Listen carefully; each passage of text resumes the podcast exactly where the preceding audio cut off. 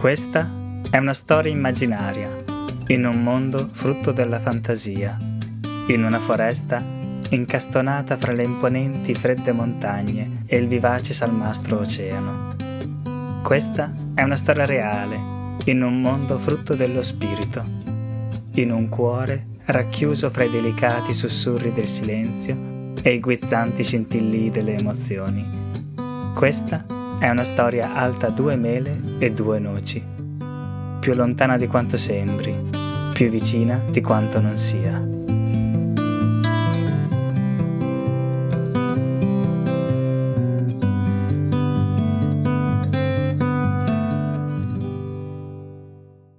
Antares era tutto emozionato. Era da giorni che ne parlava con Mira. Finalmente, insieme ad alcuni amici, erano riusciti a organizzarsi per andare a giocare fra le cascate del fiume, che si trovava a nord del villaggio.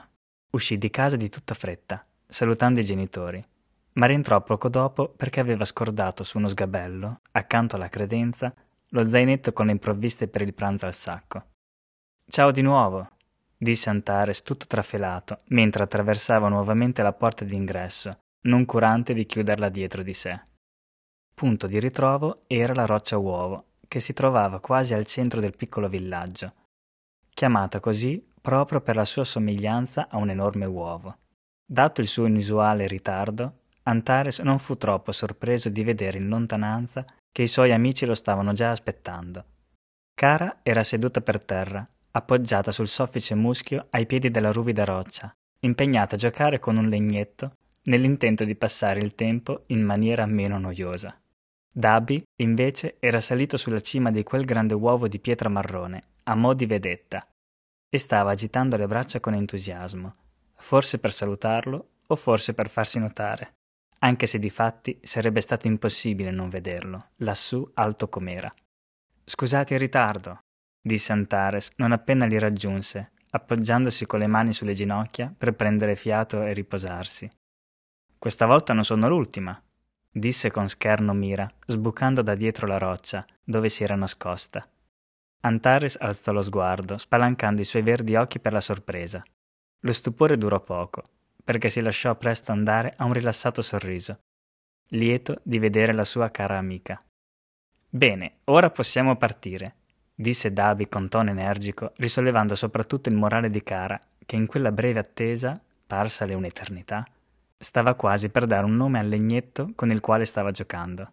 Senza attendere un secondo di più, Dabi saltò giù dalla roccia, atterrando proprio accanto ad Antares.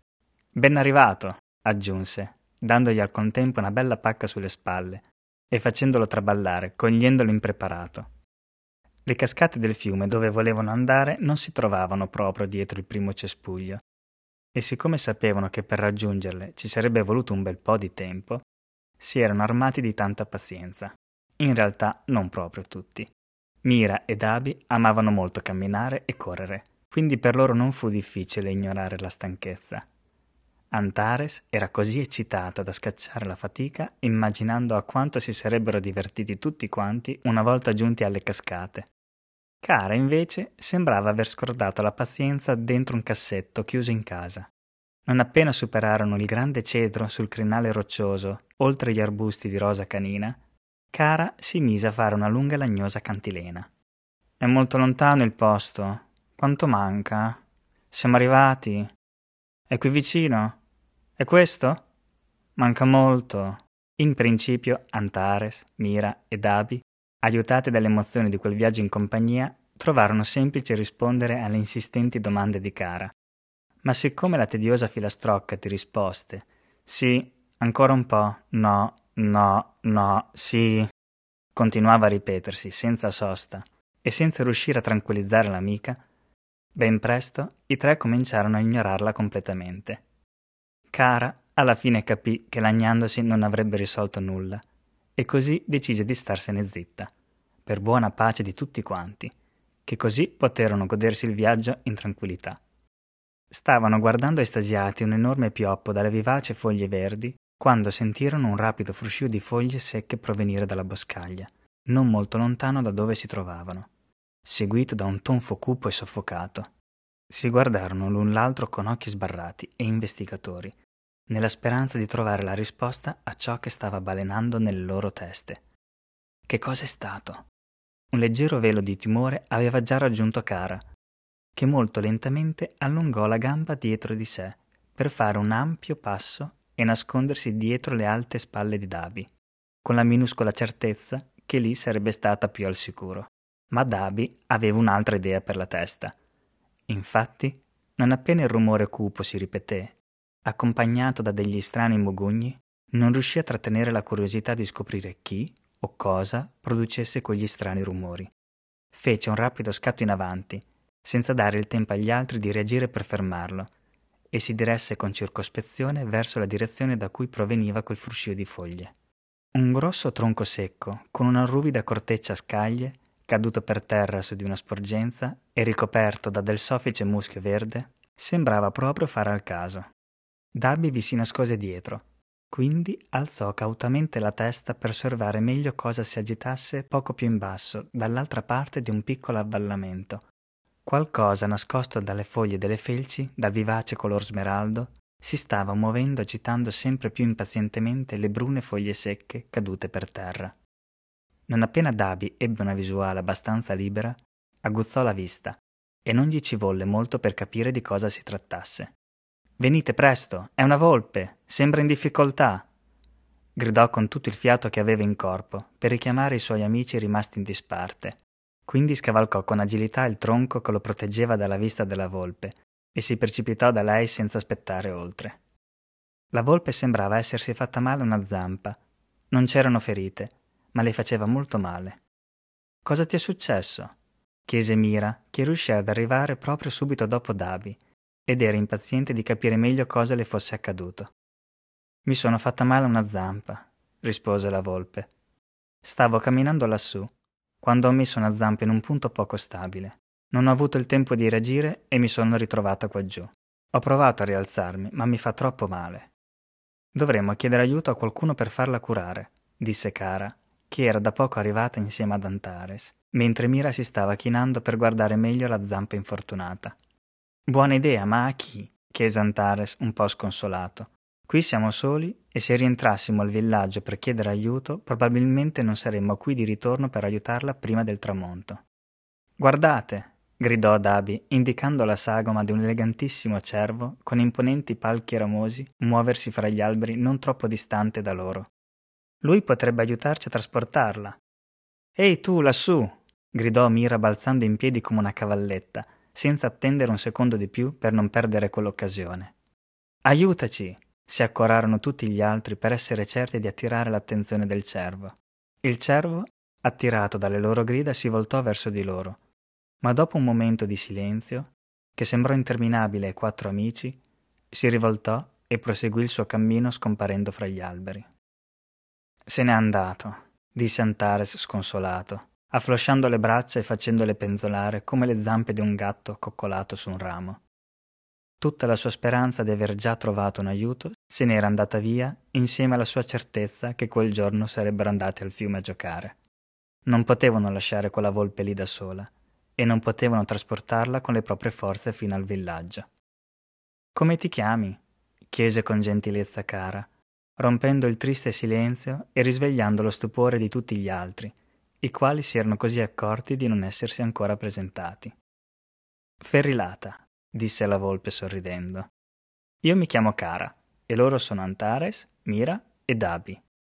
Dovremmo provare a medicarla mentre aspettiamo che passi qualcun altro che possa aiutarci a trasportarla, disse Dabi. Rimasero così tutti di nuovo in silenzio, riordinando le idee e meditando sul da farsi. Antares, disse Mira, ti ricordi cosa ci disse il maestro Caffa sulle proprietà delle cortecce? Ah, sì, hai ragione. La corteccia di salice bianco è un ottimo antidolorifico, rispose tutto eccitato. Ci sarebbe anche l'arnica per alleviare il gonfiore, aggiunse Cara. Bene, non ci resta che cercarle, disse senza esitazione Dabi. Sparpagliamoci senza allontanarci troppo. Nella ricerca potremmo anche incontrare qualcuno che ci possa aiutare. Non ho visto salici in questa zona, ma sono quasi certa che ci sono dei fiori di arnica da quella parte, poco oltre un gruppo di gelsi, disse Ferilata. Io vado a prendere l'arnica, disse Antares, che la conosco bene. Io resterò qui a far compagnia a Ferilata e starò di guardia nel caso passi qualcuno, disse Cara, accarezzando delicatamente il muso della volpe, che sembrava apprezzare molto quel dolce atto di gentilezza. E noi perlustreremo la zona in cerca di aiuto, disse Mira guardando Dabi con sguardo complice che annuì con un cenno del capo, aggiungendo Ritroviamoci qui prima che il sole abbia raggiunto l'altezza di quel grosso ramo lassù. Quindi partirono tutti e tre, lasciando Cara e Ferilata sole ad aspettare. L'aria calda si diffondeva sempre di più nel sottobosco e il terreno sembrava divenire più asciutto di quanto non lo fosse già in quella terza giornata estiva. La luce del sole creava un suggestivo gioco di luci e ombre, attraversando le verdi fronde degli alberi, mosse delicatamente da un leggero vento. Le rade felci dove la volpe era caduta non impedivano ai brillanti raggi di colpire il volto di Ferilata, che con la zampa dolorante faceva fatica a spostarsi. Cara corse a prendere un'enorme foglia di farfaraccio, che aveva visto proprio durante il cammino, a non troppa distanza da dove si trovavano, per farle ombra. Visto il piacevole risultato, Cara decise di andare a prendere altre foglie, creando così una suggestiva e fresca capanna. Presto passerà tutto. Fra non molto ritorneranno e troveremo un modo per curarti, disse Cara accarezzando il muso color rame di ferilata, che di tanto in tanto gemeva e faceva piccole smorfie di dolore. Antares fu il primo a rientrare tutto compiaciuto di aver raccolto un bel mazzo di arniche. Gli altri non sono ancora rientrati? chiese tutto affannato e un poco sorpreso. Ma il suo sguardo venne presto rapito dalle foglie di farfaraccio, riempiendosi di meraviglia. Wow, che bella capanna di foglie che hai fatto! Sei stata proprio brava, cara. Grazie, rispose l'amica. Ho trovato un sacco di arniche proprio dove mi hai indicato tu, Ferrilata. Guardate qua che belle piante. Ora dovremmo provare a fare una specie di poltiglia per spalmargliela sulla zampa. Antares si mise a pensare e quasi immediatamente gridò tutto emozionato. Ci sono! facendo chiaramente intendere che di fatti non ci aveva pensato molto. Senza dire altro, strappò dei petali e cominciò a masticarli con la bocca. Se Cara sembrasse molto perplessa su quella bavosa decisione, lo sguardo accartocciato di Ferilata era un'evidente espressione del suo disgusto all'idea di doversi ricoprire con quella moccolosa poltiglia sulla zampa. Ad aumentare quel ferruginoso senso di disagio erano anche le strane, convulse smorfie che Antares faceva nel masticare il malloppo di foglie che teneva in bocca. Cara stava per dire qualcosa per interrompere quello spettacolo raccapricciante quando Mira e Dabi arrivarono insieme, senza buone notizie. Non abbiamo trovato nessuno, disse Mira rattristata. Poi, guardando Antares che con impegno muoveva la bocca, da cui usciva una indefinibile bava giallo-verdastra, chiese: Ti senti poco bene anche te? Sta cercando di fare una specie di crema con le arniche da spalmare sulla zampa, disse Cara imbarazzata e un po' rassegnata. Ho provato a dirgli che i fiori possono far male se mangiati, ma. A quelle parole Antares sbarrò gli occhi come se un'enorme roccia gli fosse caduta sui piedi e senza aspettare un secondo di più rigurgitò tutto quanto, creando una melmosa cascata verdognola. Per terra si era creata una viscida pozzanghera che tutti guardavano inorriditi. Quando Antares riuscì a ripulirsi completamente la bocca, si misero tutti quanti a ridere. Mira rideva a tal punto che dovette sedersi per prendere fiato. Ci volle un bel po' prima che tutti si tranquillizzassero, per essere pronti a fare un nuovo impacco. Con l'aiuto di tutti riuscirono a trovare delle rocce da usare come mortaio per rompere e schiacciare le piantine di arnica. In breve tempo riuscirono a preparare un bell'impacco che applicarono sulla zampa di Ferilata, la quale sembrava particolarmente lieta di non doversi ricoprire con lo stomachevole rigurgito di Antares. Cara stava spalmando la nuova poltiglia quando ancora una volta Dabi vide un grosso cinghiale camminare sopra di loro, più o meno nello stesso punto dove avevano visto passare il cervo. Si misero a gridare attirando la sua attenzione, ma il cinghiale, dopo aver dato una rapida occhiata nella loro direzione, riprese il suo cammino, accelerando il passo.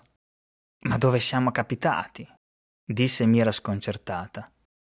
Non ho mai visto animali così pieni di sé e indifferenti in vita mia. Vedrai che troveremo il modo per portarti da Rigel, sussurrò cara afferrilata, mentre continuava a spalmare delicatamente la crema sulla zampa, che ora era tutta gonfia come un'enorme mela. Riegel è il miglior dottore di tutta la foresta. Lui saprà guarirti in men che non si dica.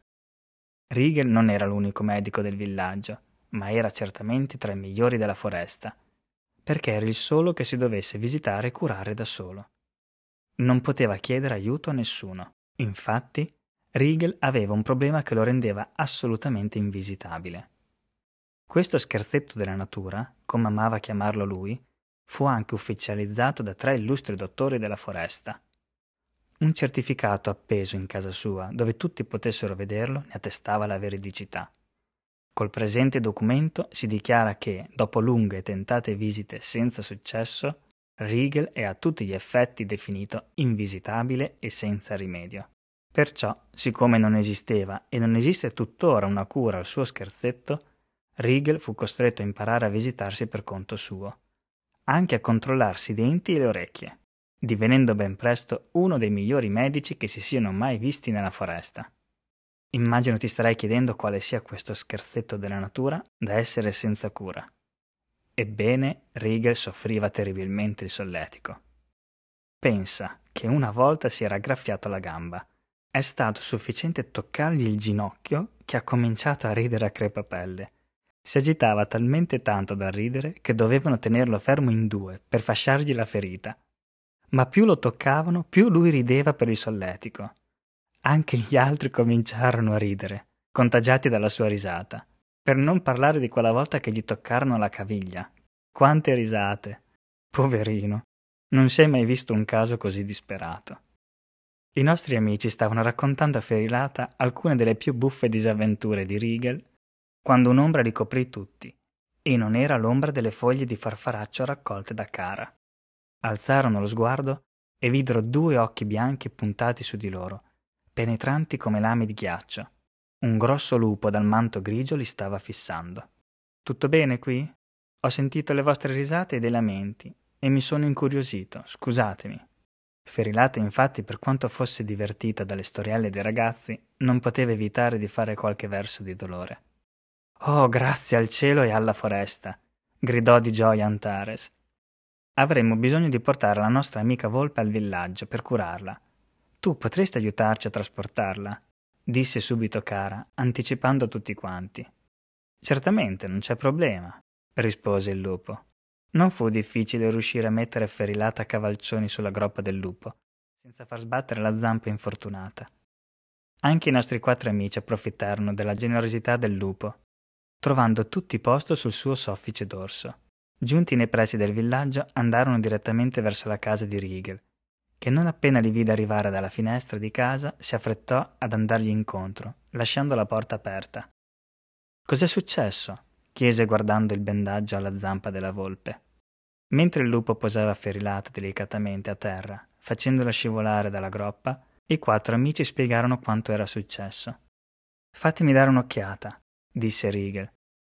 Tolse le foglie che fasciavano la zampa e con delicatezza rimosse parte della poltiglia di arnica per vedere meglio.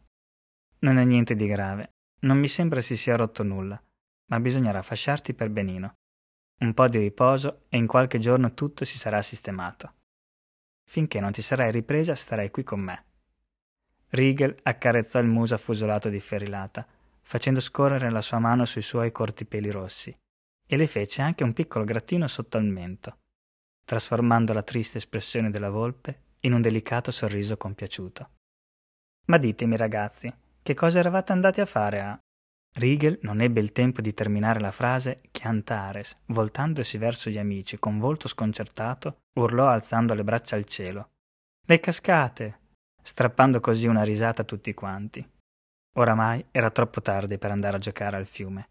Le stelle più brillanti stavano con audacia cominciando a far capolino in un cielo tinto di arancione, e la fresca aria serale stava già per spandersi nel sottobosco. I ragazzi decisero così di ritornare alle proprie case, ripromettendosi di riprovarci non appena Ferilata si sarebbe ripresa del tutto.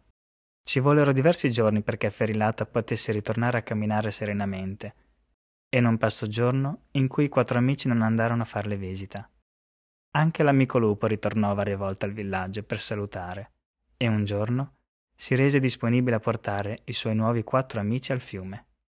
Finalmente, dopo quel pacato periodo di attesa, Antares e gli altri poterono vivere la tanto desiderata gita alle cascate, e questa volta in compagnia di una volpe e di un lupo.